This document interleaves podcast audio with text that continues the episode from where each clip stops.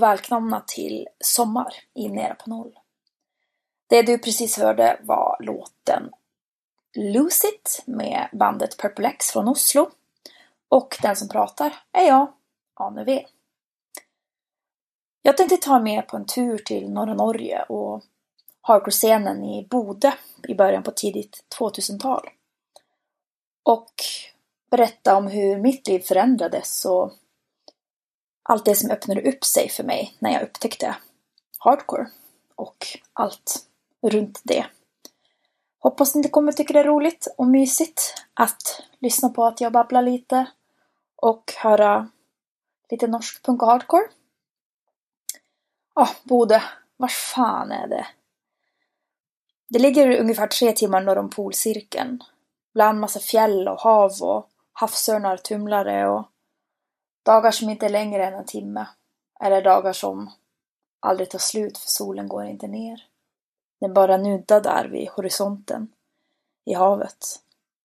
Och ute där i havet ser vi också konturerna av fjällen i Lofoten. Och Lofoten är kanske skälet till att många personer ens vet vad Bode är här i Sverige.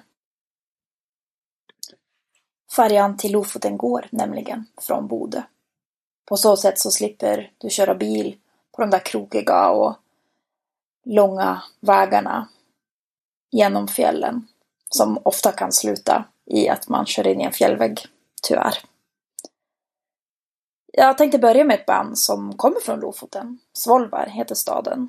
Och eh, bandet själva benämner sin musik som fishcore. Eh, för vi vet ju alla att Lofoten det är ju det är bara fiskare som bor där. Den låten handlar lite om livet i norr. Eh, så här kommer Vanskapt med låten Mörketid.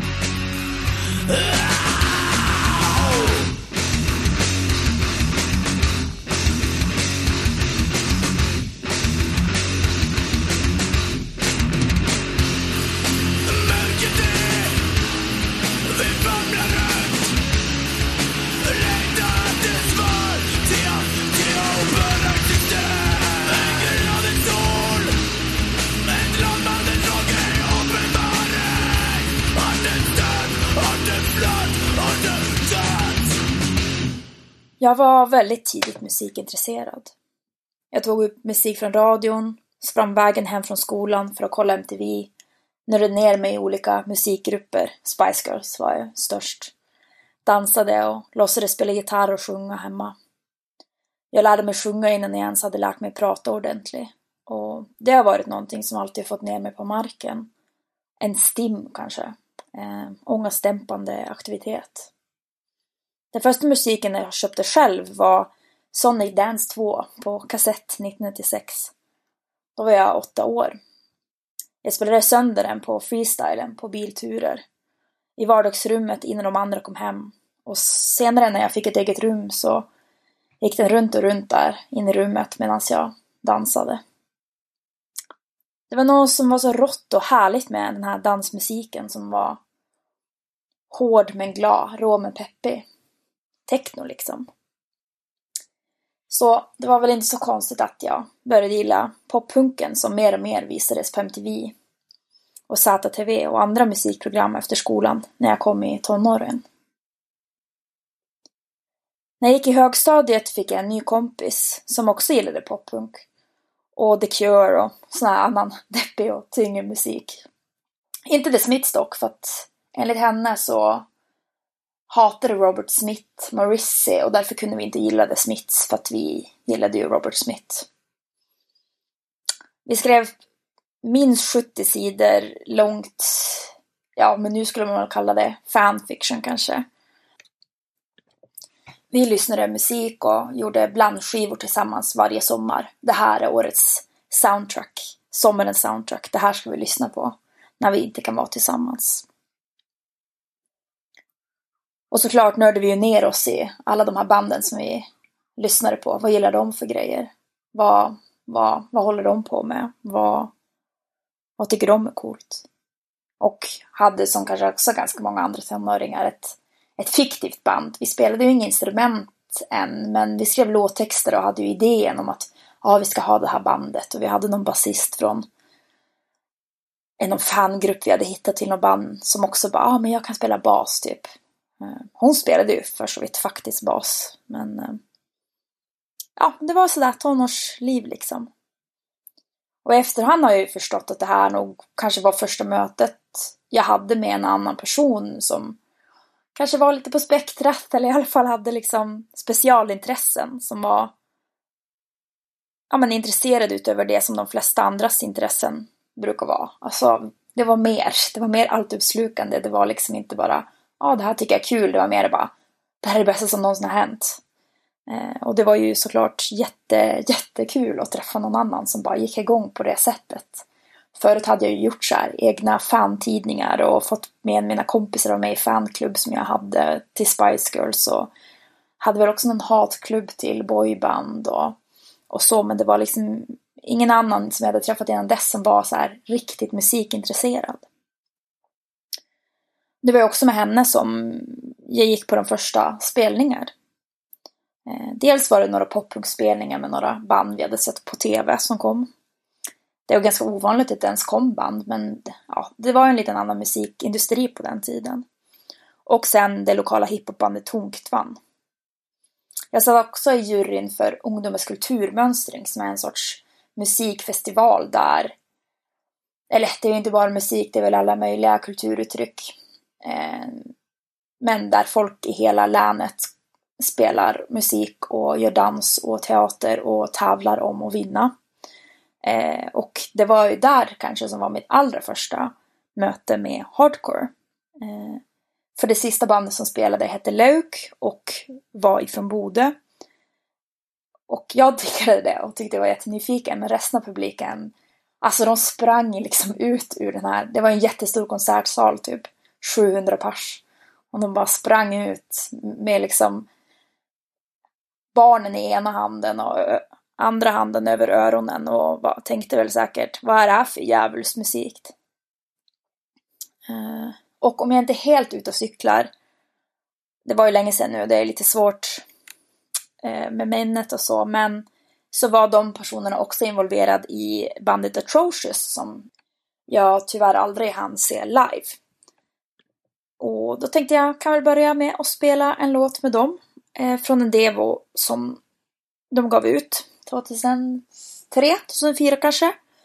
Eh, här är Trophies med Suicide Bombers Revenge.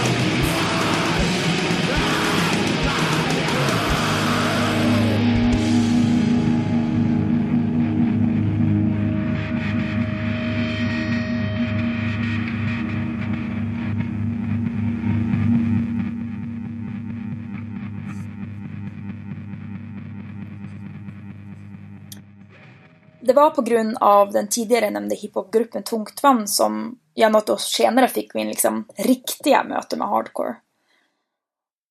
Jag hade gått på en hardcore-spelning innan på min högstadieskola med band, ett band från Sortland i Västerålen som hette Quiritatio. Eh, men jag fick typ springa ut ur dörren. Eh, för att ja, min autismhjärna bara klickade för det var liksom alldeles för högt och jag hade liksom inga öronproppar. Jag kommer ihåg att Egil i min klass var också där och han bara Du måste ha öronproppar. Eh, och han blev ju, spel, var ju mer aktiv i hardcore-scenen sen också så det var ju kul. Eh, men i alla fall, Tungt vann det här hiphopbandet. De skulle spela på 25-årsjubileet till Gimle som var en ungdomsgård eller ungdomshus eh, som sedan 1980-talet eller sedan starten hade huserats Bodes punkscen. Eh, den här spelningen då som vi var på, den var en spelning som var gratis för alla åldrar och var i en park som låg i centrum. Bode var faktiskt ganska tidigt ute med punk. Eh, och även, liksom, även på 80-talet hade punkscenen varit väldigt stor. Um, kanske större till och med. Ehm, det var ju nytt med punk så det kanske var lite roligare också. Och den har väl varit aktiv och ja, kanske, ibland kanske aktiv har varit fem personer men sen dess ehm, i olika vågor och olika stilar som, som scenen ju utvecklar sig. Ehm, och sen är det ju också det här med att ja, med mindre städer, då är det ju kanske inte heller liksom en punkscen. Det kanske är en musikscen och folk gör massa olika sorters musik. Det som kommer under paraplyet för rock kanske. Ehm, och jag tycker ju det är ganska lyxigt för jag, jag gillar ju mycket olika musik och jag tänker också att man kan inspireras av varandra. Ehm, ja, så att det... Gimle var liksom det här stället som, det, det finns liksom inspelningar från de spelningar där och ehm, jag har ju senare efter så har jag ju grottat ner mig i liksom vad vad hände i Bode? Vad, vad, vilka band finns det och vad har hänt här? Eh, och Bode första punkband, Hjärtesvikt AS, var också ett av de första banden i Norge, punkbanden i Norge, som också gav ut en av de allra, allra första punksinglarna. Så jag tänkte att innan jag fortsätter på mitt första möte med hardcore, gud det sorry, det kommer vara så här. Jag är en... Eh, jag svävar iväg. Det är ADHD. Eh, ni får bara hänga på. Um, men ja, vi kan lyssna på lite Bodepunk. Um, och det här är faktiskt inte någonting som är utgivet på en singel, men som är från ett ungdomsprogram på NRK som heter Flimra från 1982. Sjukt roligt klipp för att det är ju såklart någon vuxen som ska försöka intervjua de här apatiska ungdomarna och vad de tycker om punk och varför gör de punk och, och så. Eh, så det tycker jag ni kan kolla upp på internet sen. Eh, eh, I den dokumentären är det också, handlar det också om en fanzinskapare som gör ett fanzin som heter Gack som var jättestort. Man blir lite avis. Man bara, va? Fanzin med typ 1000 ex, vad fan är det? Eh, och flera andra band. Och den här spelningen är från Gimle. Ehm, Hjärtesvikt AS hade medlemmar som sedan har spelat i typ en dröss med andra band. Eh, och vissa av de personerna spelade fortfarande i band när jag började gå på spelningar, men då kanske de spelade mer reggae eller ja, de som bodde i Oslo spelade ju punk, så Punk dör ju liksom aldrig. Så du kan kolla upp några andra band. Mitt i Skritti, som jag tänker spela också efter det här. Eh, Rognan handballag och reggaebandet Manna har ju hållit till i Bode. Och vissa av de som flyttade till Oslo var med i bland annat Life But How To Live It som ju är ganska legendarisk, 220 och Jocko Valentinare. Eh, Dyre som sjunger är så vitt jag vet, men det här kan vara lite utdaterad info, aktiv punkare i Oslo fortfarande. Eh, så här kommer Hjärtesvikt AS tappta versioner eh, följt av Död med Mitt i Skritti.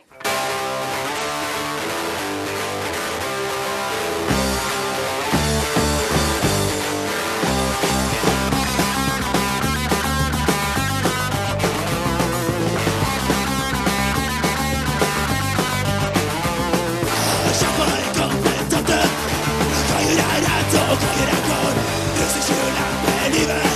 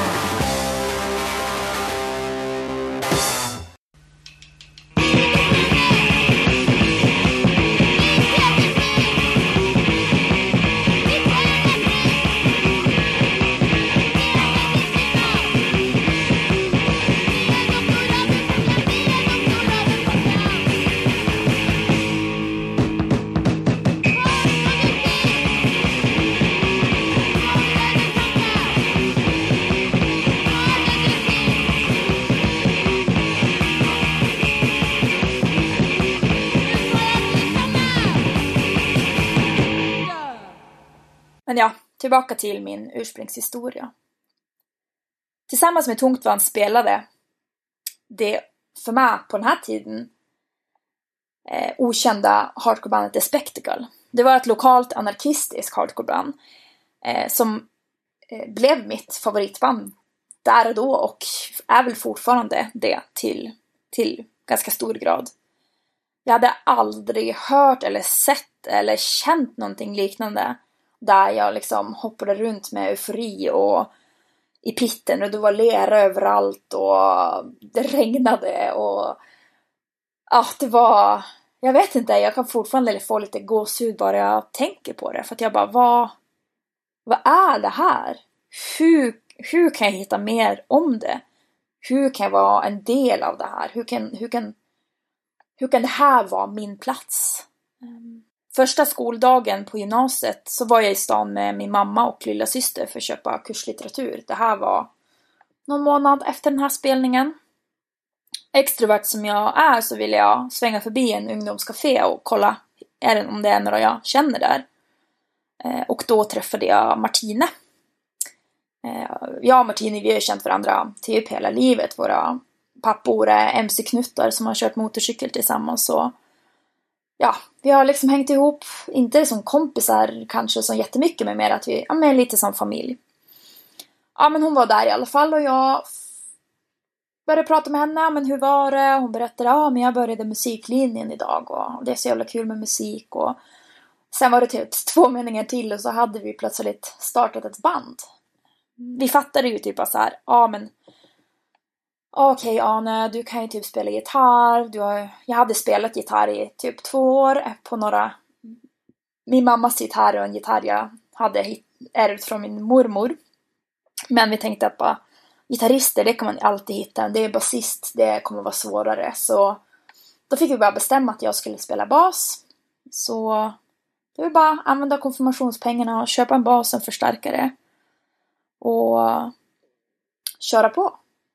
Vi frågade Kalle eh, som var körledare eller bandledare i en gospelkör som både jag och hon sjöng i. Och frågade också Kasi som var med i samma kör. Och ja, vad fan är det? En gospelkör? Men ja, det här är Norge. Folk är kristna. Eh, och jag var bara med för att jag ville sjunga och vara med mina kompisar. Och kanske lite rebella mot min mamma som bara hatar Jesus. Eh, efter ett tag visade det sig ju att Kalle och Kasi, de dejtade.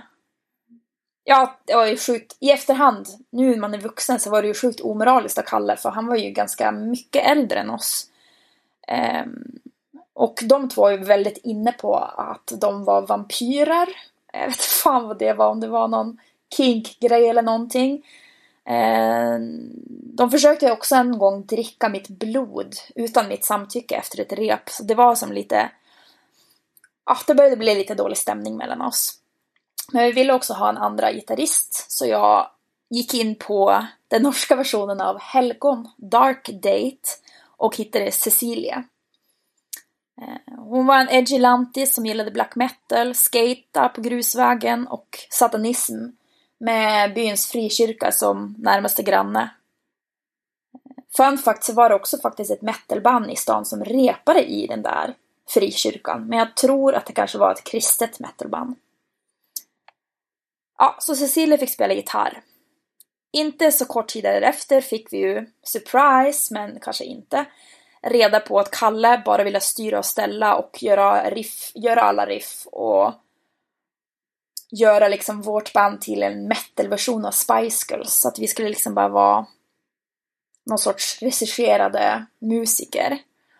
Så vi dumpade honom och då ville Kasi också sluta. Så då var det väl bara att jag fick sjunga. Så så startade det bandet. Eh, med det sjukt töntiga namnet Karuta Lingua som betyder morotsspråk. På spelningarna delade vi också ut morötter eller morotskaka. Jag var helt besatt av morotskaka och det var väl egentligen det vi ville heta på latinska men det lät så jävla fult. Så då fick det vara det här istället. Så nu var vi ju utan en andra gitarrist. Det går ju med en gitarrist. Men vi hade tur att på första spelningen som var på Gimla med The Spectacle igen, så kom det fram världens coolaste tjej till mig när jag stod ute för att svalka mig mellan banden. Och hon sa Jag har hört att ni har startat ett band. Får jag vara med? Ja, det var ju inte ens någonting att tänka på.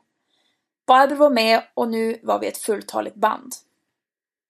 Det blev ju aldrig några inspelningar med det där bandet och i efterhand så är jag nog ganska glad för det. Men Barbro sjöng också lite senare i ett annat bodyband som heter Antibetong som är skitbra. Och här kommer deras låt Unwanted.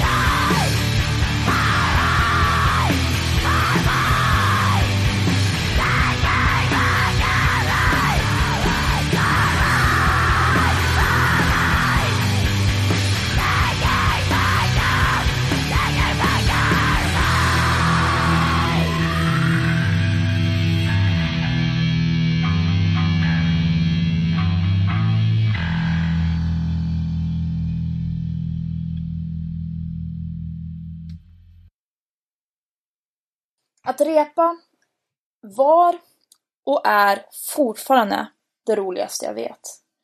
Och de där stunderna som vi hade tillsammans. Ja, men det var bara underbart. Alltså hela sommaren var liksom bara... Vi åkte till stan. Vi var i replokalen. Vi köpte glass. Vi var i replokalen. Det var liksom bara häng och göra musik och skapa saker tillsammans. Det är ett underbart sätt att hänga och lära känna någon och, ja, och skapa tillsammans. Särskilt för någon som mig som alltid haft det lite svårt, eller kanske inte svårt, men kanske är lite konstig när jag typ är social. Så har det varit väldigt befriande att liksom ha någonting konkret som hänget hänger runt. När jag liksom fortfarande har det här jättestora sociala behovet för att ja, jag är superextrovert. De gångerna som jag har startat band har faktiskt varit jättelätt.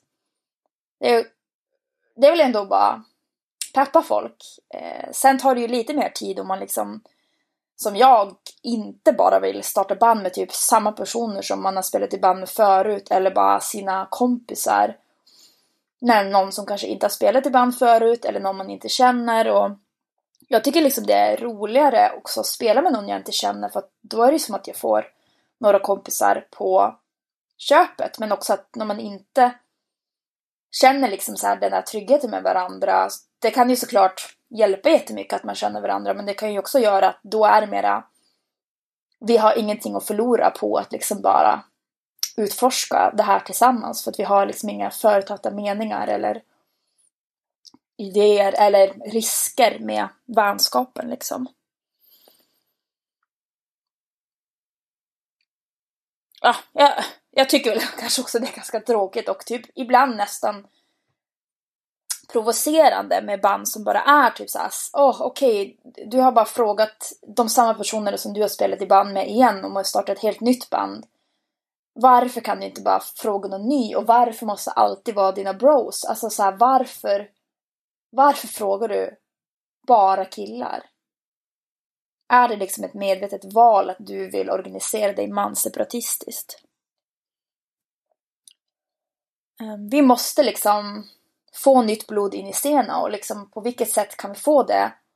Ja, men det är ju att vi engagerar andra att bli med i den. Eller engagera sig på andra sätt än de gör nu. Och sen tycker jag ju kanske inte att band är det allra viktigaste för scenen. Även om det ju såklart är en musikscen. Men ja, varför kan du inte bara fråga någon som inte är din bro? Ja. Massapetisa band 2022. Ni får ingenting av mig. Ni är ointressanta. Med det sagt, jättekul att starta band. Det har alltid varit lätt för mig. Mitt förra band startade jag med folk som inte kunde sina instrument alls. Att vi bara, ja ah, men vi startar band och vi ska lära oss alla instrumenten tillsammans. Eh, ja, bara experimentera och utforska och leka tillsammans. Nya personer, nya vänskaper. Och framförallt tänker jag det som är bra med att man är olika personer, det är ju att man har olika influenser. Att det inte bara blir vi ska låta som prick, prick, prick det här bandet typ. Ehm, även om man ju såklart kan ha en idé om att vi vill göra en sån här sorts musik, men jag kan tycka att ja, att inte vara för liksom strikt i vad man vill skapa för att det kan skapas något ännu bättre kanske. Sen ska det ju såklart vara peppigt. Men det bandet hette i alla fall Svensk eller dö. Och vi kallade oss Sportcore och hade vintage liksom sportkläder och ja, jag tycker det är lite kul med så. Jag tycker att det är mycket som kan vara väldigt seriöst med hardcore. Eller liksom så här, ja men nästan lite liksom bajsnödigt. Att man då ska liksom ta sig själva så himla seriöst och, och så. Och att varför ska vi behöva göra det? Vi, vi skapar ju det här för varandra och för oss själva.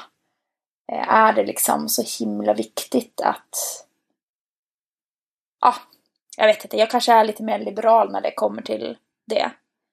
Ehm, men jag tror att det också är någonting som jag har med från när jag var med i Bodo Hardcore.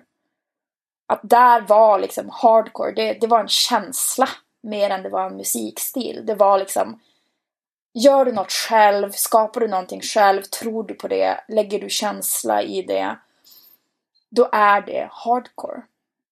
Att det liksom, ja men det kanske var DIY det vi pratar om liksom. Att ja, men du gör det själv, eller vi gör det tillsammans. Och, och också varför ska det vi gör vara någonting sämre än det som är mainstream?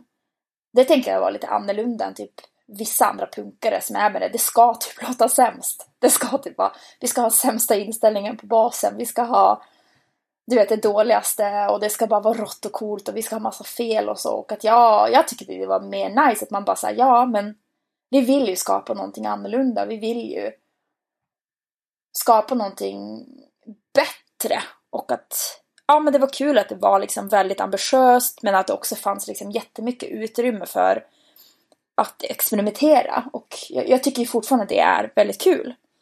Eh, jag vill inte liksom, hardcore ska inte vara stelt och konformt. Ehm, på både Hardcore festival ja, som jag berättar kanske lite mer om senare, eh, så var det liksom både hardcore och punk och pop och elektro och hiphop och noise och reggae blandat härligt tillsammans. Eh, och det var ju liksom ja, allt möjlig musik och att allt ändå typ så här hängde ihop på något sätt. Att singer-songwritern liksom refererade till låtrader i hardcore-låtar och hardcore-låtar med änglakörer och tre gitarrer eller inga gitarrer, cello, fioler, kyrkorgel, någon annorlunda perkussion. Eller klädgaller som ramlar på golvet. Det kunde liksom vara band som bara, nej men nu byter alla instrument mitt i mitt i en låt va? nu ska jag spela gitarr. Um, att det liksom verkligen var typ så här, men vi vill utforska vad är musik, vad kan vi skapa tillsammans? Um, eller bara slänga in typ en slinga från typ ett Nintendo-spel och ha det som solo i typ en ganska mörk, growly hardcore-låt. Det har liksom varit mycket av det som jag har gillat med scenen i Bode och överlag liksom. De där banden, jag har alltid gillat de där banden som är mer lekfulla, som liksom ja men är fulla av skaparglädje.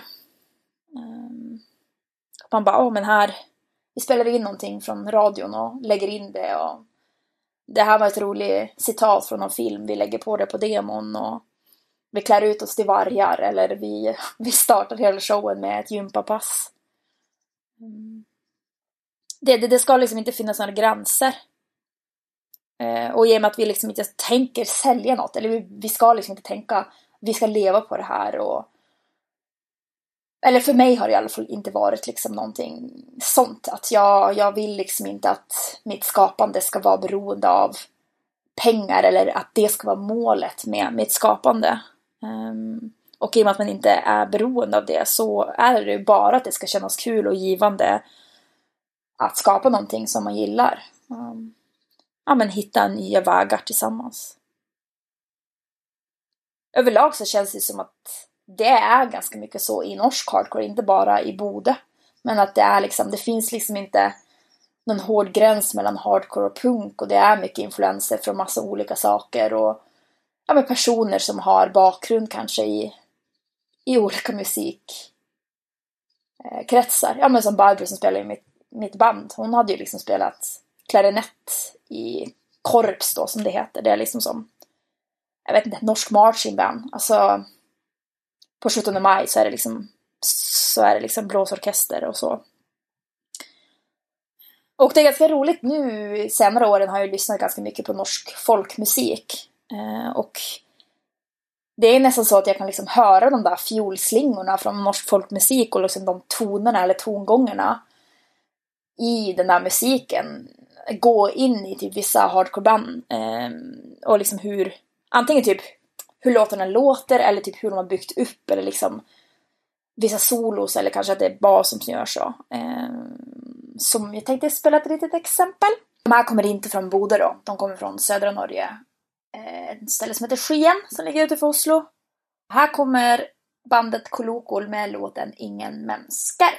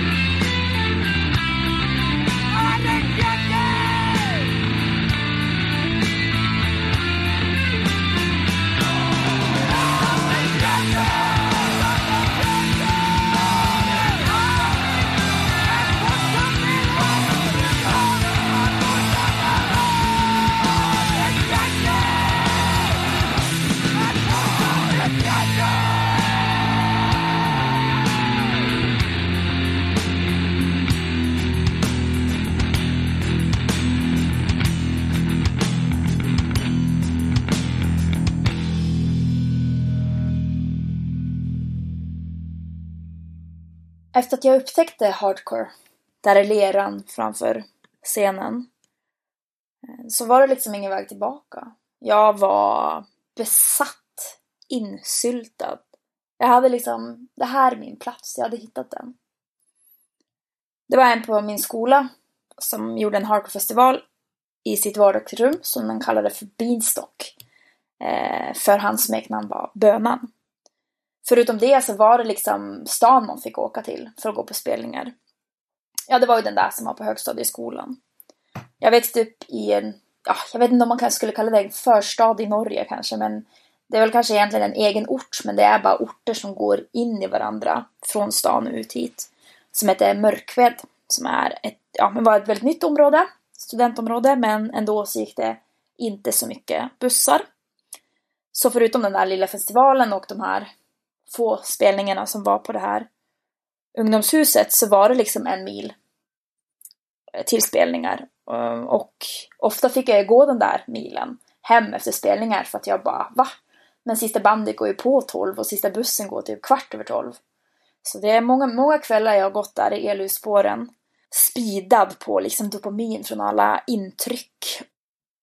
Och fast jag liksom är helt slut så vill jag, jag vill bara ha mer. Jag törstar efter fler intryck. En gång följde vi med på efterfest till det där eh, kollektivet som de äldre anarkisterna hade. Och det var där liksom jag blev introducerad till veganmat för första gången. Djuret, öppna relationer, anarkism och leva kollektivt, dumstra, andra personer som var nyktra. Ja, första gången jag var på både Hardcore-festival exade jag upp och jag vet liksom inte helt hur jag hade fattat vad straight edge var, men jag hade väl gjort lite research, bara vad var det hardcore? Och man hade väl hittat någon minor threat på LimeWire och jag var lite förtjust i någon extremt eh, stereotyp MySpace-kille när jag var i England. Eh, han hade verkligen så här Nightmare on Chris, vad fan heter den? A Nightmare on Christmas? A Christmas on Night A Nightmare, ja. Du vet den där filmen med Jack Skellington. Eh, som jag såklart älskade då men tydligen inte kommer ihåg vad den heter ens. Tatueringar på det och du vet den här emo-frillan och, och, vi blev kompisar på MySpace då. Han var ju mycket äldre än mig. Och jag såg att han var straight edge och jag bara straight edge, är det det jag är? Är det det det liksom, är det det det heter? Då var jag ju liksom 15. Men det tog några år innan jag exade upp första gången och det var på Bodö festival. Den första Bodö festivalen jag gick på 2004. Nummer sex i i årstalet. Ja, de hade haft det sex år redan. Men de första gångerna hade det liksom bara varit i replokalen. Men nu var det på Sinus som var på en rockklubb där. Eh, och det som var roligt var liksom att Bodö Hardcore festival alltid arrades i november alla frågade bara varför har ni inte en festival på sommaren? Alltså varför, varför det är då man har festival. Och att här var liksom tanken mer att nej men alltså det är så jävla trist i november. Det är liksom det är typ man ser inte ljuset. Det är mörkt när man går upp, det är mörkt när man går till skolan, det är mörkt när man går hem. Det är inte som att man får siesta och får vara ute den här lilla halvtimmen när det är jag skulle nog inte kalla det ljust, men när det inte är helt svart. Så att Bodö festival i november var liksom som en, en ljuspunkt. Det var liksom någonting som man fick energi ifrån. För att solen norr om polcirkeln finns bara inte i flera månader. Alltså man ser den inte förrän i februari igen. Det är liksom ett ljus som håller peppen uppe helt till nätterna aldrig släcks igen när sommaren kommer. Men varför ska vi vara inne eh, på en festival då, när det är ljust hela natten? Då kan vi ju hellre vara på en fjälltopp eller sitta vid havet och hänga. Eller cykla eller ja, göra något annat. Men ja, Bodö Hardcore festival. Det var en gratis dag var det en fyra dagars festival. Eh, för alla åldrar ja men det gjorde ju, att det var gratis och alla åldrar, det gjorde ju verkligen att det var en väldigt stor del av stadens ungdomar som kom dit. Det var liksom, det var det som hände. Eh, och jag tänker att det är lätt att glömma liksom hur viktigt det är med sådana arrangemang nu när vi själva är äldre. Att man liksom så här, men hur ska vi få att man bara går runt och tänker Åh, gud, alla är så jävla gamla, var är kidsen? Att man bara, men de, kan, de kanske inte känner sig hemma här. De kanske inte har råd. Eller de kanske inte får för sina föräldrar för att folk super. Eller ja, vad det nu kan vara liksom. Det kanske inte känns hemma för dem. För att alla andra är 35 plus. Så jag tänker att det är viktigt att tänka på de här all ages nyktra spelningarna. Hur viktiga de kan vara för att få kids att gå på spelningar. Och om inte kidsen går på spelningar, vem, vem ska starta banden och sätta upp spelningarna sen när vi, när vi inte orkar längre? Eller bara, vi vill kanske inte längre ens. Så ja, men det var i alla fall hardcore-scenen som gällde för väldigt många ungdomar. Både under festivalen men också det var så mångas första möte med hardcore var. För det var liksom en stor grej, det stod om den i tidningarna, det var affischering. Eh, och jag hade hört om den året innan och ville gå. Men för Martine skulle dit, trummisen i mitt första band. Men så dog min morfar så då fick jag åka på begravning istället. Och att ja men det var bara det var så coolt att vi bara, vi bor här, skitlångt från allt och här kommer det liksom band från Oslo, från Bergen, från södra Norge, från Sverige. Det kommer ett helt gäng, liksom en minibuss från Umeå med folk som bara ville komma på spelningen. Och ja, det var liksom värsta folkfesten. Det var liksom så här, under de där dagarna, det var ju tusen pers som var där. Kanske liksom inte samtidigt, men ändå. Och det var ju också andra arren, typ musik. Ja men det var lokala band som spelade på torsdagen och sen var det ju workshops, vegansk matlagningskurs, stencilworkshop. Vi hade väl också, nej det var ju kanske inte på Boda Hardcore festival men vi hade ju liksom anarkister från USA som kom och pratade. Ehm, så det var liksom mycket fokus på andra saker också. Det var inte bara åh, musikfest och så. Ehm, och jag tycker att det är väldigt lätt också att glömma, inte bara liksom, vi måste få kidsen att komma, men liksom hur viktigt det kan vara för de här yngre misfitsen att hitta liksom en plats. Eh, hur viktigt det kan vara för dem att liksom hitta en plats att höra hemma på för att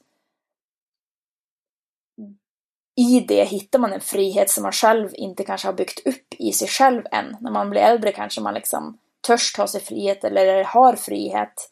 Men när man är ungdom, alltså vad har man för friheter egentligen? Och då kan det vara liksom så extra befriande med det där. Och vi var alla liksom rätt så unga i scenen. Det var liksom inte nu som medelåldern är 35 plus på spelningar. Även om det ju såklart fanns ju de här punkarna från 80 och 90-talet som kom på spelningar fortfarande och arrade fortfarande spelningar även om de de här hade ju mest kanske noise eller liksom mer experimentell musik. Och så var det ju några som spelade punk fortfarande. Det var lite var det Punches-bandet. Nej, det var de inte, men det fanns ju liksom lite olika åldrar, men annars så var det ju de som var aktiva. Det var folk som gick på högstadiet gymnasiet och de här punkarna från 80 och 90-talet som också hängde på Bodo Hardcore Forum hade vi som var ett jätteaktivt forum. Det här var ju innan sociala medier var en grej och det var väldigt aktivt där och vi hade punkminnen och delade liksom musik och pratade om olika upplevelser och så. Och det var ju också som väldigt välkommet att även unga personer kunde dela sina punkminnen. Det var liksom inte bara så här, åh, nostalgirunkande typ. Men Ja, Bodö är verkligen en stad när, när man är klar med skolan. Då flyttar man. Vissa flyttar till och med även på gymnasiet för att de vill gå en annan linje och så, men i Bodö är ju en av de största städerna så, i Nordnorge, så det är ju ändå ganska många som flyttar dit för att gå på gymnasiet. Och jag tänker att musiklinjen liksom var en stor del till att det var mycket musik i stan. Jag kommer ihåg att vi tänkte att Andreas som sjöng i The Spectacle han var så jävla gammal. Alltså han är så jävla gammal. Han är typ 24! Eh, att vi liksom bara, åh, han är verkligen den, du vet, en äldre person. Ja, men efter den här Boda Hardcore festival nummer 6 som jag var på, första festivalen, så var det liksom Alltså det var så mycket pepp. Alla var så sjukt peppade och bara wow, vi måste ha mer festival. Scenen gick sönder för det var så jävla peppigt. Typ. Det var så många band som hade bankat loss och det var så mycket stage dives och folk var konstant i luften för de hade liksom madrasser vi stage divade på och ja, men det var bara så himla mycket pepp och så mycket kids och så då var det som att vi måste göra det här igen. Vi måste arrangera en festival igen. Eh, så vi gjorde det i mars. Eh, ett, ja, hur många månader är det? Fyra månader senare. Och det var också där som jag hade min första spelning med mitt band på 8 mars, tror jag. Ja, det var som en feministdel av festivalen. Mm. Och det var ju också under den här festivalen som jag fick mina första erfarenheter med att arrangera spelningar. Jag tror att jag var kanske typ sovplatsansvarig. Det var någonting med det att jag hade med liksom med vars folk skulle sova och liksom organiserade. Vem kan, vem kan ha någon på sin soffa?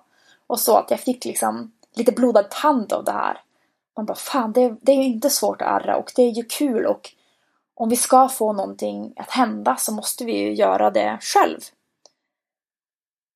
Eh, så jag och mina kompisar vi ville gärna arrangera spelningar. Det fanns en lokal R-grupp som hette X-Rockklubb men vi tyckte killarna där var så sjukt dryga mot oss och det kändes som att de inte ville typ att folk skulle komma och tycka till. I alla fall inte några som inte var cis-killar. Så då var det som att vi bara fuck that! Vi startar vår egen bookinggrupp. Vi söker pengar från kommunen. Och lite halvironiskt kallade vi oss Beinhar Bråkeklubb.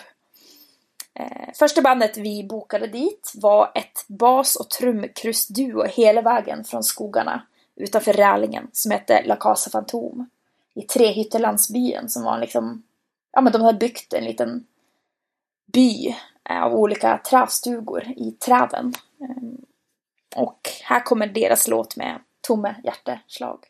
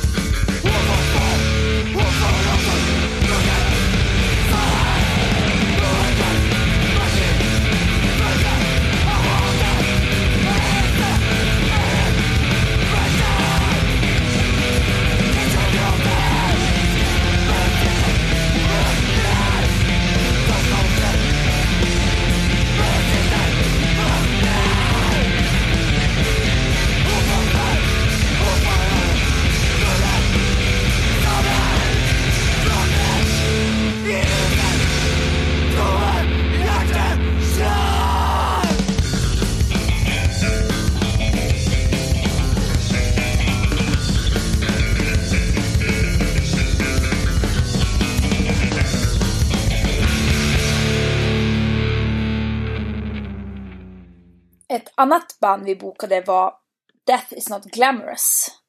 Positiv mental attityd till 180 procent. Jag begav mig ut på min första lift med deras fem låtars demokassett i freestylen. Det var den enda jag hade tagit med mig. Jag vet inte helt hur jag tänkte för jag skulle lyfta så här.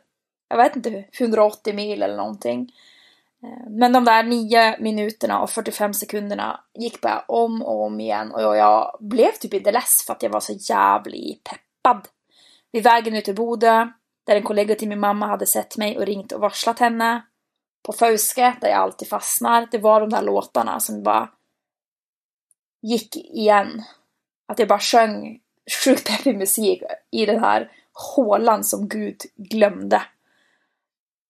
I 90-zonen på väg upp för fjället där jag och min kompis ett år senare fick skata fram oss i majsnön för vi kom oss bara inte fram och det var ingen där. Sen blev vi plockade upp av någon och fick slänga våra ryggor på nyslaktat renkött.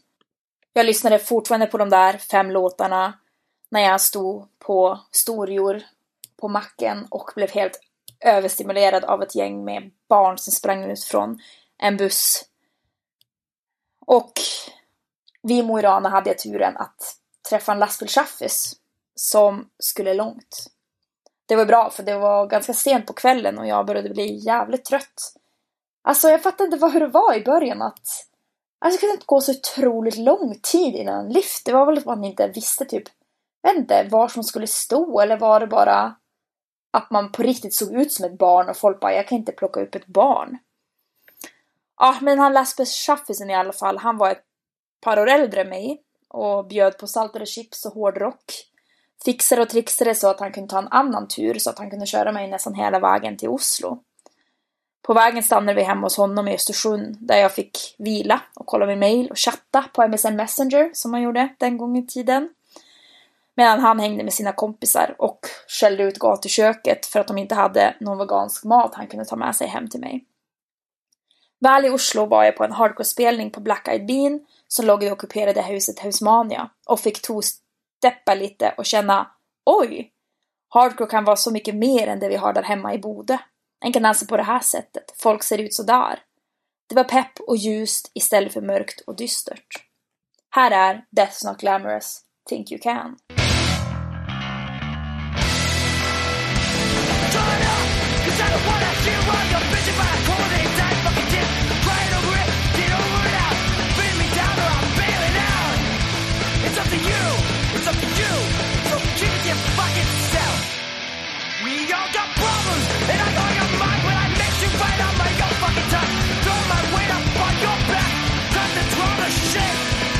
Jag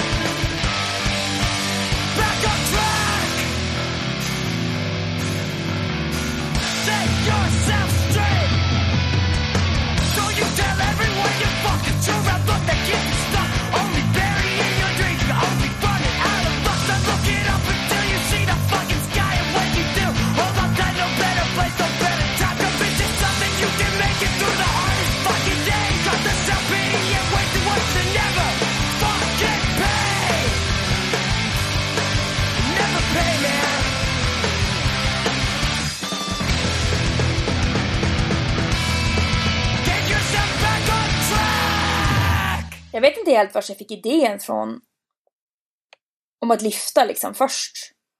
Min pappa hade alltid tagit upp lyftaren när jag var liten. Så jag hade liksom ett hum om att det var en grej men jag vet inte helt liksom när förstod jag vad, vad det var, hur funkar det? Det kanske var från någon crime think bok jag hade köpt i distron på spelningar.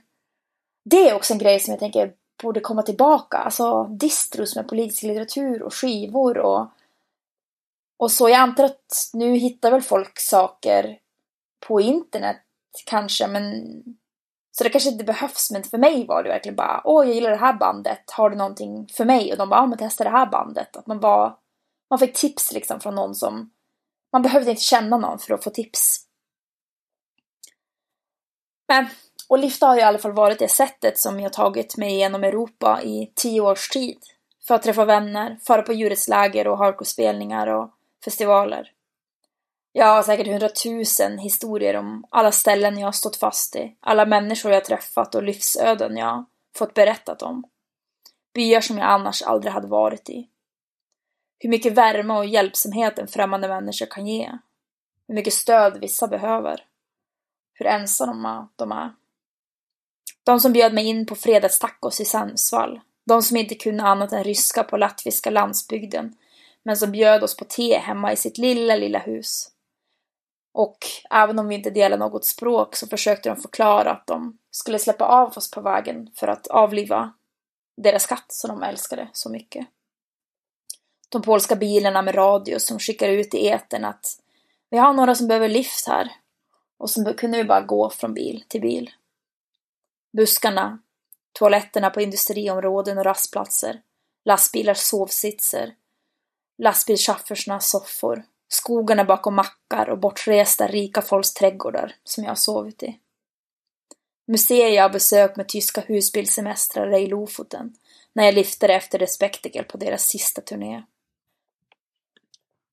Hur jag gång på gång blir bekräftad i att om man bara vill så kan en förstå så mycket även om man inte delar språk, kultur eller erfarenheter. Jag var livrädd över upptjackade ravers som kör 100 km i timmen inne i Köpenhamn med stängda ögon trummandes till musiken. Äh, du, du, det går bra.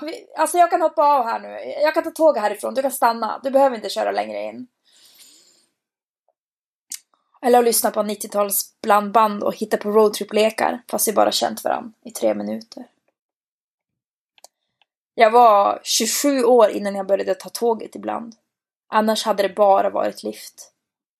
Jag tänker ibland bara, jag borde väl ha blivit less när min första lift var de där fem låtarna igen och igen och igen men det kanske var det som gav mig peppen, att det var så jävla peppigt och så kul och en tid också jag kunde lyssna på musik, ta med mig blandband och lyssna medan jag står och väntar. Det är så fritt att bara gå ut i vägen när en vill. Inte passa en tid, inte vara fast någonstans och veta det. Jag har alltid kommit fram. Kanske inte kommit fram lika fort. Ja, ibland fortare än om jag skulle ta bussen. Och friheten att det inte heller kostar någonting. Och att jag kan stanna när jag vill. Jag kan bara oj, det här ser nice ut, jag vill stanna här. Vad är det här för något ställe? Jag behöver inget mer än några ord, öppenhet och tålamod.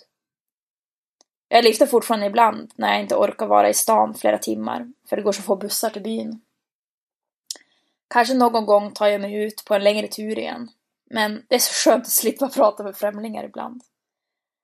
Men tänk er nu en 17 år gammal Ane med tummen ut på en asfaltväg vid polcirkeln som precis snölt och smält på.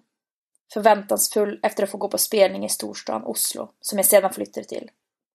Men det är en annan historia.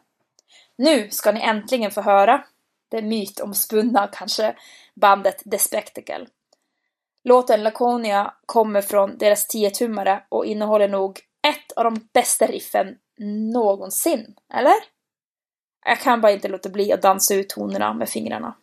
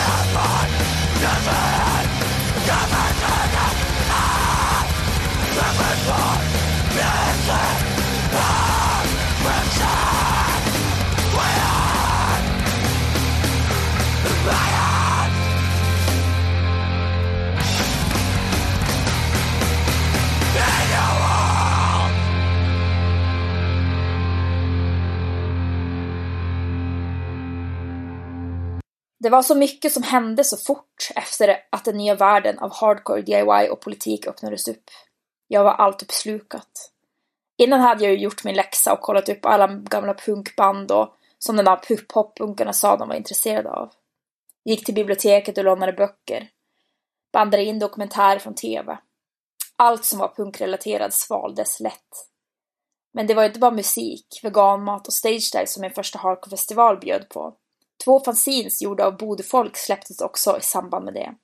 Liv och död nummer ett av Fredrik Backemo och No Catch Is Big Enough av Chrisma. Layouten på de båda var gjorda i dator, som ju var rätt nytt. Grafiskt intresserad som jag var tyckte jag bara det var så coolt, men innehållet var ännu bättre. Resdagböcker med massa hardcore-spelningar, recensioner, bandintervjuer, en panel som tar om dating, egna tankar, egna åsikter. No Cage is Big Enough kom också med en CDR med massa grym hardcore som jag inte hade hört förut. Det här, det vill ju jag göra, tänkte jag. Ganska omedelbart egentligen. Jag hade hoppat av gymnasiet på grund av att jag blivit utmattad. Det var för mycket och jag hade ingen studievana för jag hade bara glidit genom grundskolan. Nu hade jag ju en massa tid att tänka och skriva och layouta. Dock hade jag ju inte tillgång till de där bra datorerna med bra program som skolan hade. Så jag tänkte, varför inte bara göra i Microsoft Paint? Jag tror ändå att jag hade rätt mycket starthjälp av att jag hade lärt oss att göra häften i skolan. Många andra jag pratat med som gjort sina första fanzin hade liksom ingen aning om hur det ska sättas ihop. Hur ska han tänka? Jag ville göra ett fanzin om Bode. Många i min ålder och de som var äldre började flytta. Bode Hardcores Oslo-falang var nu snart flera än Bode-falangens kändes som. Så jag tänkte att jag måste få folk att fatta att Bode är bäst. Man kan göra massa grymma saker här, för det är folk som har gjort precis de sakerna som kommer härifrån och har gjort dem här. Jag intervjuade Bode folk om att lifta, dumstra, bo i kollektiv, sätta upp spelningar och göra fanzin. Jag intervjuade Svarte Per som spelade i Svartedauden och Rognan Hambalag, två av punkbanden på 80-talet, och som var aktiv i scenen då, och min kompis Cecilia som spelade i band och var aktiv nu. Samt lite egna texter, en översikt över alla band, spelställen och bokninggrupper i stan. Pepp, pepp, pepp var ledorden. Jag kallar det självstyrt liv. Skickar iväg det till kommunens styrkeri i källaren på rådhuset och hämtar upp det dagen efter. Gud vad liten texten var! Alltså det var liksom, jag vet inte hur jag tänkte. Åh, storlek 6 hade jag tagit. Eh, jag måste liksom ha tänkt, åh jag zoomade in på datorn och inte tänkt på hur ser det ut egentligen. Det var ju tur att jag var ung och hade rätt så bra syn, för jag var svårläst som fan. Jag vet att de äldre punkarna klagar lite på det. Jag kan ju fan inte ens se, nästa, nästa nummer måste ha större. Men det gick, och nu fanns det. Jag postade om den på några punkforum och tog med dem i väskan när jag lyfte norrut efter Respectacle på deras avskedsturné. Alla hundra ex blev sålda på en vecka. Alltså vilken hybris man fick. Jag fick ringa min kompis Ingrid och fråga om hon kunde beställa hundra till till sista spelningen som skulle vara på, i Bode igen. Det här var ju innan den hade internet med sig, så tur var det att det gick att ordna ändå med telefon och tryckeriet hade kvar min pdf på mejlen. Vilken eufori! Tänk att så många tyckte att det var kul med fanzin. Att de ville läsa vad jag hade att säga. Jag började genast på ett till som hade tema självstyrt reseliv. Jag hade resdagbok från turnéliften samt min lift ner till K-Town den sommaren. Intervjuer med en gammal och en ung person från scenen, gästkrönika, en intervju över alla Bode Hardcore-relaterade musiksläpp. Nummer två kom ut lagom till Bode Hardcore Festival nummer åtta i november. Sen var jag fast. Jag gjorde under de närmaste fyra åren sex nummer av Shores liv med liknande upplägg. Hade tema på varje nummer. Skating och återbruk, veganmat och fanzin, sexuella övergrepp, nykterhet. Nu så här 16 år senare har jag nu gjort ett 50-tal fanzin. Inte av det numret då, men andra och medverkat i en massa fler. Det är något av det roligaste jag vet. Genom fanzin öppnades också så mycket mer upp. Jag fick fanzin som var över efter att någon sålde sin distro och blev alldeles kär i ett av dem. Det resulterade i en intensiv brevväxling över Atlanten med en fanzinist som varade i flera år och senare utvecklade sig till en romans. Även om när vi väl såg så var ju flamman slocknat lite. Något av det som kanske gav mig mest var att jag genom mina fanzin bytte till mig andras fanzin och på så vis kom i kontakt med självbiografiska och alternativserier som jag ju nu har hållit på med i 13 år. Fanzines är något av det allra, allra bästa som finns. Att göra dem, läsa dem, byta dem, göra ensam tillsammans, bli inspirerad och inspirera. Och det blev faktiskt en liten fanzinvåg just då och jag är rätt stolt över att flera sa att det var på grund av mig. Det är liksom ingenting bättre att höra att någon har gjort någonting grymt och så är inspirerad av någonting du själv har gjort. Andra bodefanzin på den tiden var Markens glöde, Sätt fri, Magi och Håll käft. Svart Samti sa att han också var inspirerad av Själv sitt liv där nere i Stavanger. Kolla in hans andra projekt Den harde kärnan, ett Instagramkonto om norsk hardcore-kultur. Och hörru, gör det fanzin! Det är lätt, det är kul, det är viktigt. Scenen är inte bara banden som spelar, det är de som skriver sina tankar, intervjuar band, folk, skapar samtal, de som bokar spelningar, sitter i dörren, gör mat, lyfter upp de som ramlat ner. Inga bur är stora nog, inget kan hålla oss inne när vi vill ut. Jag vill ha ditt fanzin! Snälla, gör mer fanzin! Här kommer ett annat bodband med trummisen i The Spectacle på sång och basisten i Vanskapt som jag spelade innan och ett helt gäng eh, andra personer som har varit med i andra bandkonstellationer. Det här är också bandet vars en annan låt var namnet till Christmas fanzine och Cage is Big Enough, Beyond the Fences. Men den här låten heter Make War at War.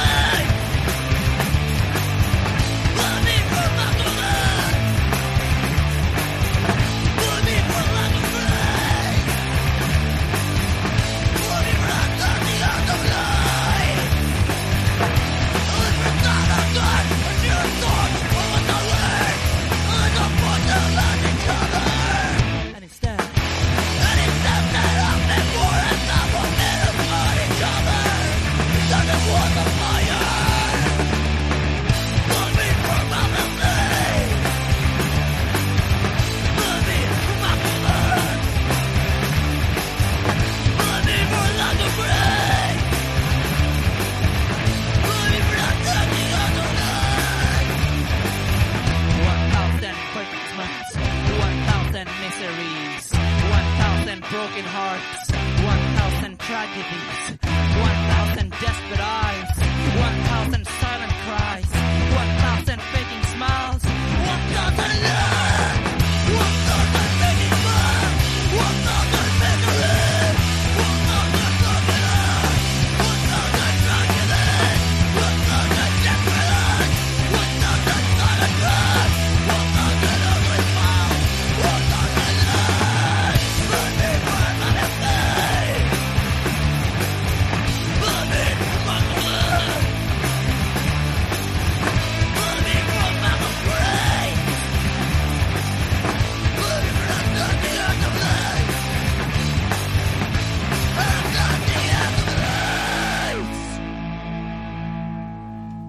Efter att ha hållit ut och stannat kvar tills det bara var jag och två till jag umgicks med i Bode och de också sa Nej, nu flyttar vi ner till Oslo. Det är inte kul här längre.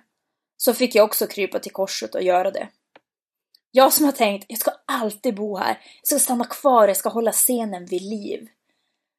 Fast det var en annan scen nu och det var inte lika kul som jag ville att den skulle vara. Det var mer pop som gällde nu om jag tänker tillbaka så är det ändå så himla kul att se hur mycket kreativitet och pepp som kom ut ur den där scenen. Det var liksom startskottet för så himla många musiker som startade grejer och som kanske fick inspiration av att bara, vi kan göra saker själva. Vi kan, alla fick lära sig att typ spela in och arra spelningar och spela musik och blev peppade av varandra och inspirerade av varandra. Och folk som spelade i de där punk och hardcore-banden har ju senare liksom vunnit Grammis, eller norska versionen av Grammis, Spellemansprisen, för sina popskivor sen. Jag hade ju varit i Bode några gånger nu. hängt med min punkstora syster. Hon var inte min biologiska syster eller så, men, ja, men en äldre person från samma trakt, fast hon var liksom med från en by utanför, som hade skickat brev och blandband upp till mig, där jag nu var ensam i Bode. Det här var låtarna som fick mig att hålla ut sista året där uppe i Setså. Hoppas de kan hjälpa dig att hålla ut också. Det känns som det enda jag gjorde sista året i Bode var att sitta vid skrivmaskinen och skriva sida upp och sida ner och skicka brev till Kanada, Luleå och Oslo. Lyssna på blandband och göra blandband. Dumstra, vara den enda i djurrättsgruppen och känna på ensamheten. Alla andra queers hade ju flyttat först av allt. Det räckte gick så stack de. Så då kanske bara är flytta dit nu då. En ny era. Min kompis Vilja hade flyttat söderut ett år tidigare för att bo med sin tjej Nora och vi tre letade lägenhet tillsammans. Vi hittade en högst upp i sjunde våningen på ett 40-talshus på en höjd. Vi kunde se hela stan. Det var ju nästan som eftermiddagsturerna till fjället hemma i Bode. Sen visade det sig att de hade gjort slut precis innan vi skulle flytta ihop och det var lite dålig stämning men nej men vi kan bo i samma rum ändå.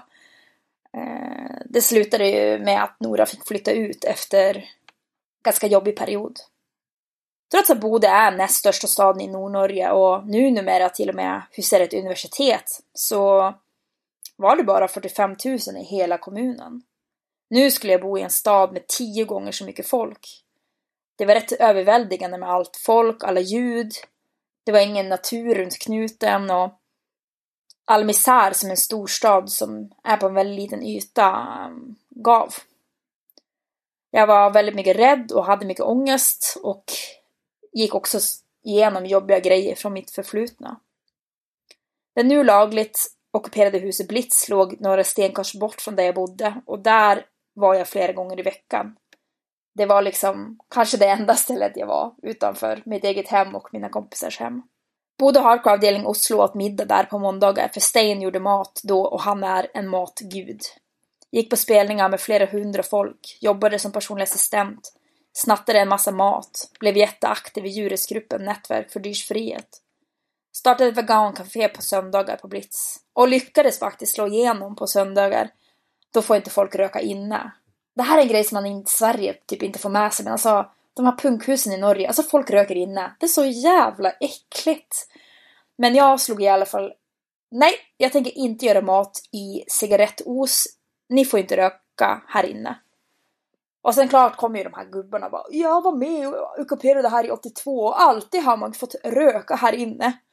Men eh, jag svarade bara till deras hyttande fingrar Ja, men det har aldrig varit öppet på söndagar så du kan ju bara låtsas som att det är efter två och stanna hemma.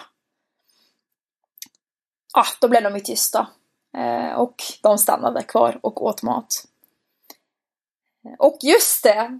Något som de flesta som jag umgicks med då heller inte visste. Jag gick ju faktiskt på gymnasiet när jag var där.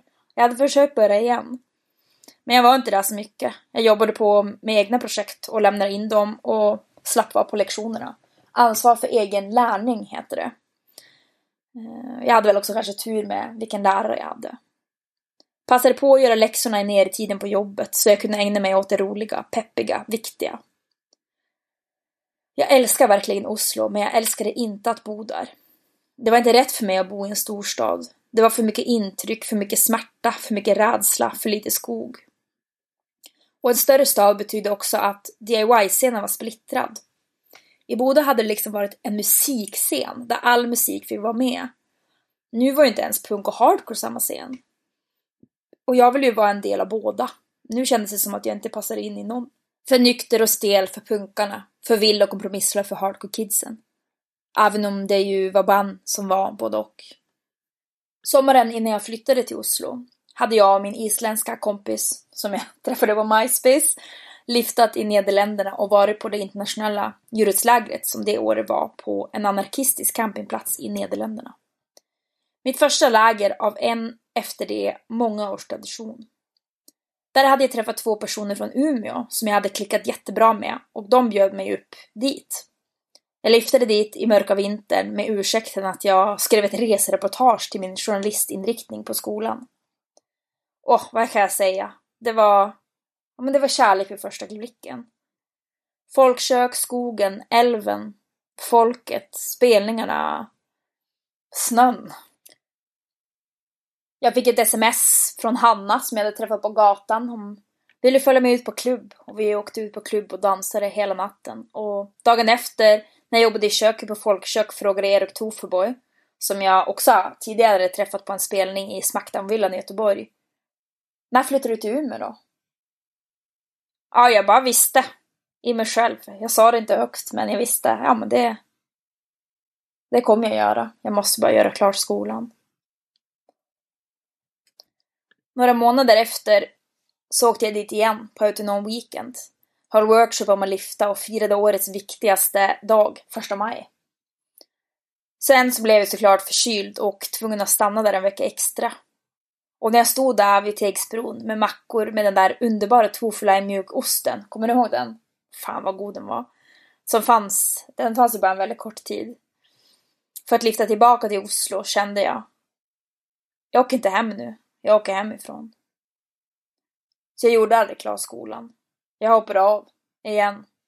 Eller, jag hann göra klart det där året. Men det var inte värt någonting sen när jag bodde i Sverige. Det var inte rätt betyg. Umeå, det är, det är liksom så mycket hemma. Jag har nog aldrig haft en lika stark, lång och viktig förälskelse i hela mitt liv. Jag älskar folkkök, verket, Nydalasjön, alla band, det hemliga celler på Teg, alla som går på spelningar, alla badplatser och cykelbanor och dansklubbar. Fan vad vi dansade mycket förr. Klubbscenen är precis som punkscenen här på uppsving igen. Så förhoppningsvis blir det både mer dans och mer punk framöver. Älskar alla mina vänner och att det trots allt alltid kommer nytt folk också. Umeå är det bästa av två världar. Det ger mig tryggheten i småstaden som jag saknade från Bode, men det händer en massa, så som i Oslo. Men inte så mycket att jag måste välja. Eller ja, bara ibland. En av de roligaste spelningarna jag var på var i Umeå. På det här hemliga stället på Teg, efter demon och efter hänget första maj, året efter jag bestämde att det här var mitt hem. Några hade gjort polissköldar och gatstenar i papp och tejp och pitten blev liksom till ett uppror och alla hade så himla kul. Bara kastade stenar och brottades och ja, det är det jag har sagt hela tiden. Mer lek. Det är också mer inkluderande tänker jag för folk som kanske bara är på spelning för det är kul. Inte bara 'Åh, jag älskar det här bandet. Men ja, den norska band som spelade, de blev ju skitsura för att de tyckte att folk skulle lyssna på deras musik och inte hålla på att leka. Jag säger bara mer lek, mindre allvar. Mer gemenskap, mindre musikerdyrkan. En spelning är ju roligast när det är någonting som vi gör tillsammans.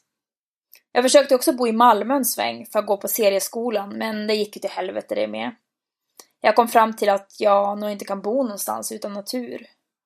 Och ja, de sa ju, ja men du kan gå till bokskogarna. Nej, det är inte skogen. Sorry, södra Sverige. Men er natur suger.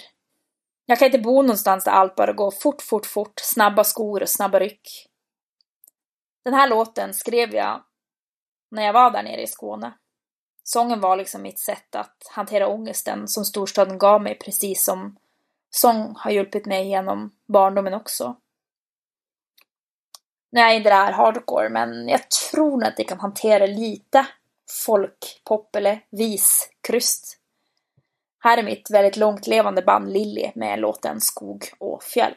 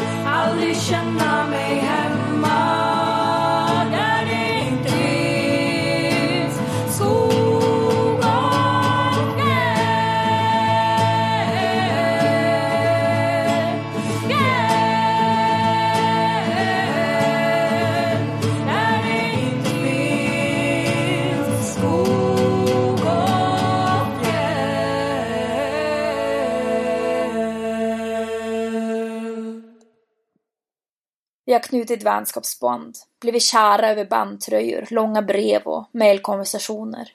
Orden i ett fanzin. Sjungandes på samma låtar. En hjälpande hand i pitten.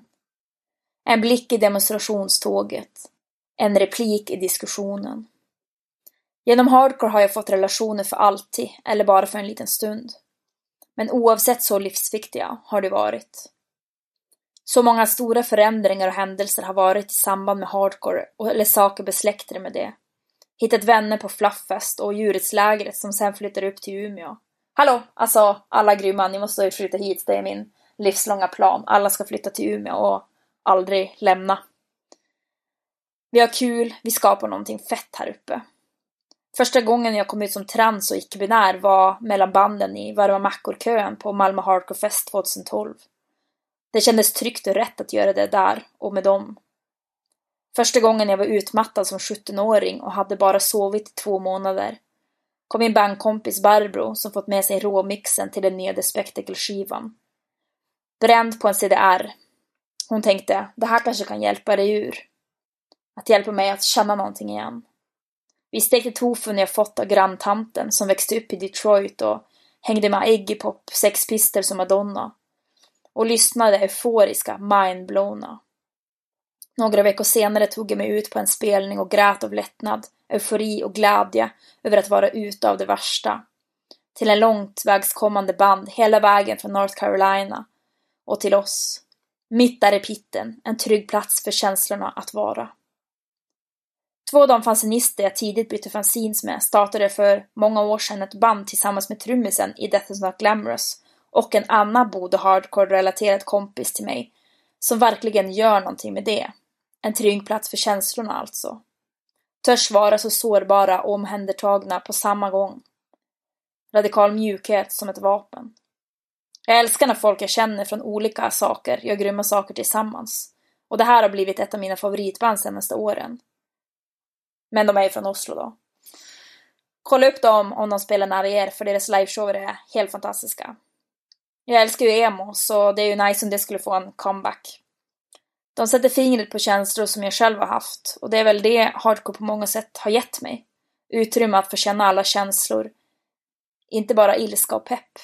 Jag vill att hardcore-scenen ska vara ett firande av livets alla delar. Här kommer Modern Love med Glasshus.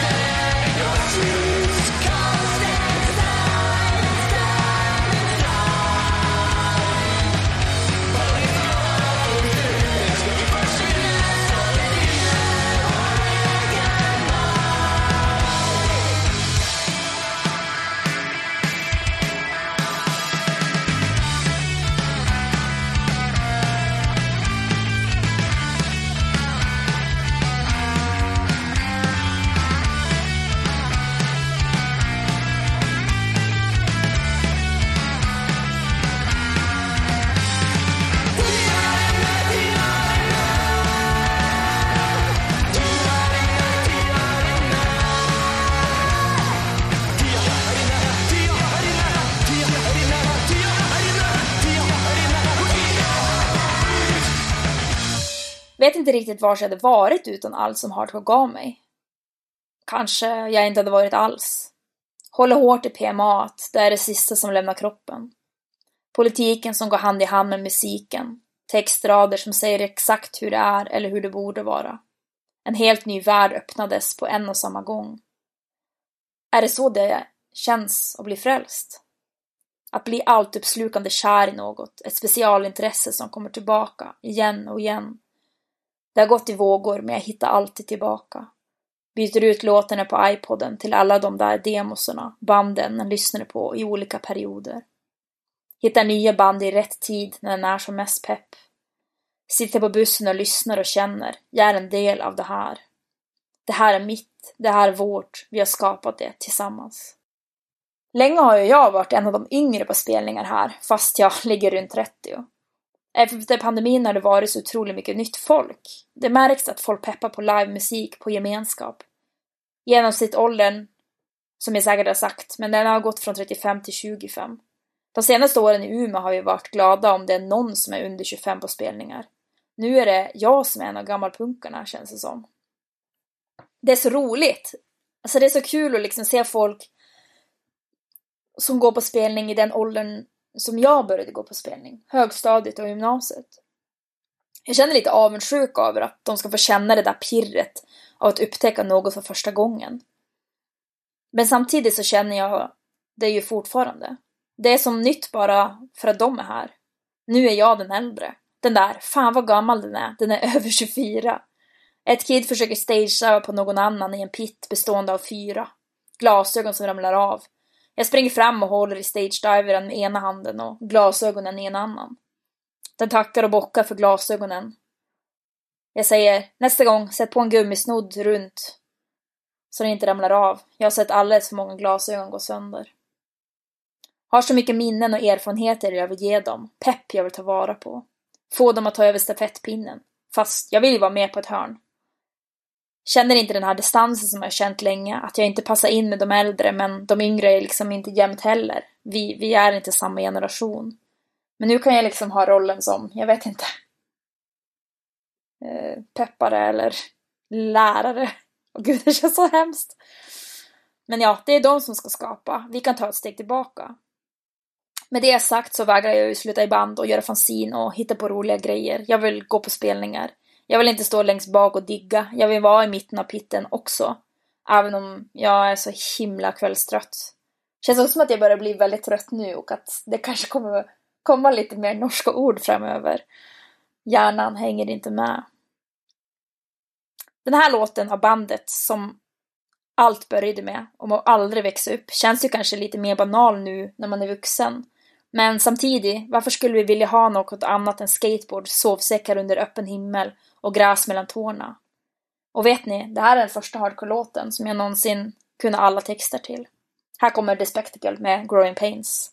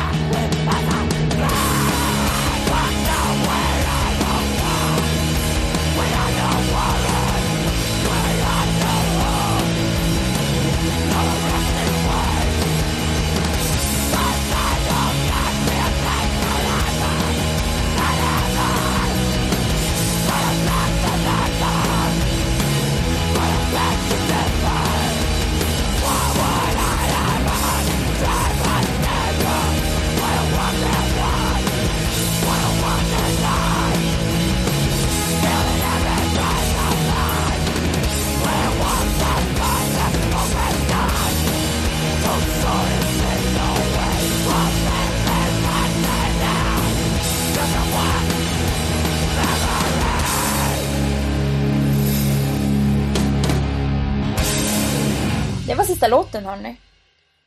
Och hur slutar man en berättelse om någonting som inte ens är slut? Det känns som att jag skulle kunna prata om så mycket mer. Om vikten av fysiska mötesplatser och hur vi bara borde använda sociala medier för att lyckas skapa fler av dem. Att internetforum är till för att både inspirera till projekt men också posta Jag vill ut och skata i eftermiddag, någon som vill hänga på. Jag vill starta ett band, vem andra vill det? Jag håller på med den här grejen, vad håller ni på med? Hur vi inte kommer klara någonting ensamma, men tillsammans så kan vi klara allt. Hoppas du har haft roligt när du lyssnat på det här. Eller blivit inspirerad. Eller så kanske du bara blivit sjukt provocerad av min PMA. Eller Du bara, vad fan, varför är du inte mer cynisk? Du kan hitta mina serier och fanzines och mig på min Instagram, Baninis and Bike Rides. Och som sagt, alla borde göra ett fanzine. Berätta för mig om du gör eller vill ha pepp. Mitt nya norsk hardcore-inspirerade Umeband, Tidens Rand, kanske spelar en spelning nära dig snart, eller spelar in någonting. Kom och lyssna på det, eller säg hej. Eller bara säg hej om du ser mig där, i pitten eller bredvid scen. Starta ett band, ge någon en hand, så att de kan stagediva. Koka lite soppa, låna bort ditt golv. Stå upp för dem som har mindre status än dig. Rätta när någon säger fel pronomen på namn. Le mot alla de som är där. Vi är inte mer än det vi skapar. Och vill vi skapa något långsiktigt och bra så är det viktigaste att vi är snälla och lyhörda för varandra. Tack för mig och hoppas att vi ses i pitten. På folkkök. Eller i sidorna på ett fanzin. Snart.